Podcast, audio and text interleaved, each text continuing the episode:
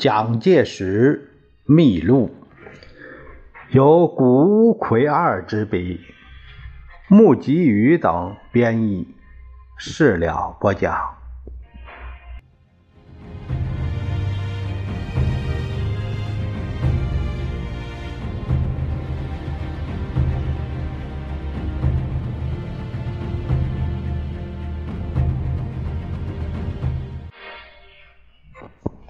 我们这一节继续看第一章青春的记录，第三个内容讲的是成了孩子王，鲁莽淘气的少年。我这蒋介石，他他说他在幼年，这个这是蒋介石先被王太夫人示略。一九二一年六月，他原文是说。中正幼年多疾，且常微读，急欲则又放戏跳跃，犯水火刀棒之伤，遭害非一，以此倍增慈母之劳。他这段话，呃，翻译过来是这样。蒋介石说：“我幼年身体多病，常常徘徊于生死边缘。然而，只要病痛一好，马上就兴高采烈跑出去玩耍、跳跃。呃，这个水淹、火烫、刀绑、创伤连续不断，哎，总是让慈母担心。这个说到的就是小孩特别顽皮。”故乡溪口镇是一个安宁舒畅的自然环境，老家靠近镇市的中心区，南边是善溪，别名锦溪，为邕江的上游，溪流较宽的地方差不多有一百五十公尺，北面群山起伏，间隔着桑园、水田、樟木林，以大自然为。伴侣的玩耍场所真是地阔天高，毫无拘束。蒋介石在幼小的时候个性坚毅，是一个顽强的儿童。流传了以下所引述的一些小故事：三岁，要虚岁四岁，那个时候忽然想要试试自己的喉咙有多么深。于是拿起筷子就向喉咙里插，强忍疼痛，使劲插进去，几乎全部插进去。被母亲发现，赶紧拔出来，已经昏了过去。第二天早晨，祖父来到床边，很担心地盯着他的睡脸说：“会不会戳坏了嗓门啊？”他却已经毫无病痛，而且满不在乎地说：“没啥事体。”七岁，随同祖父到山上的法华寺去拜佛，一时玩得起劲儿，从陡坡上向下面快跑，脚底一滑，摔到崖下，右额摔伤，遍身是血。然而，还有更使母亲担惊受怕的事，就是溪流里玩水。自幼生长在水边的蒋介石，差不多每天在溪流里戏游。有时大雨涨水，溪流湍急，也毫不在乎地跳下去。很多次危险到几乎灭顶。在五岁的冬天，一个早晨，发现庭院中水缸里的水结了冰，像一面圆圆的大镜子，非常好看。于是扒在缸边，伸半个身子。想把大镜子捞出来，用力过猛，一个倒栽葱掉到缸里去了。等到家人发现救助出来，已经奄奄一息。呃，要是再晚一点儿，就没命了。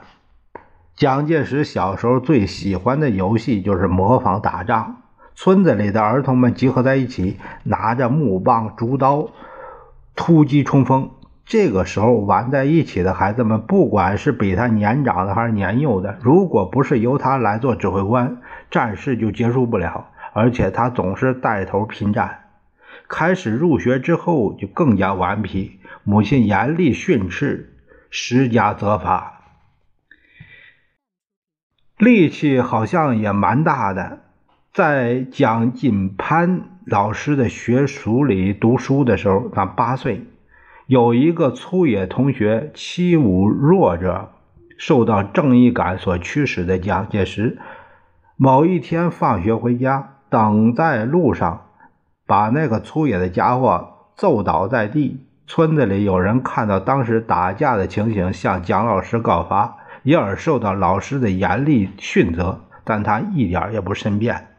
据说母亲王彩玉为他取名中正，就是因为担心他过于顽皮，希望他不要一味的豪爽奔放，而在将来要能够由中庸做到公正。当王采玉逝世的时候，朋友们的导诗中有下述意义的词句：“届时之性，举动异乎常人，如出地蛟龙，托寄神骏，母爱之教之，故名之曰中正。”蒋介石原名周泰，号瑞元，学名志清。字介石，在日本多叫他介石，但他在青年期以后用中正为本名。那这个家是怎么来支撑的呢？就是靠母亲一手支撑着全家。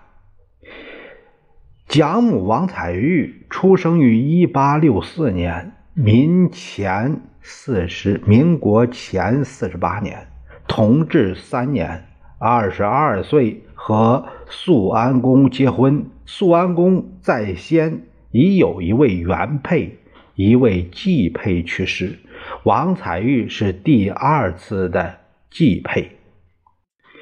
王彩玉虔诚信奉佛教，能背诵多种佛经，常斋如素二十多年。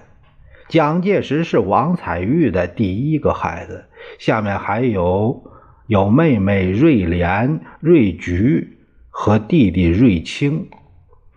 瑞菊、瑞清夭折。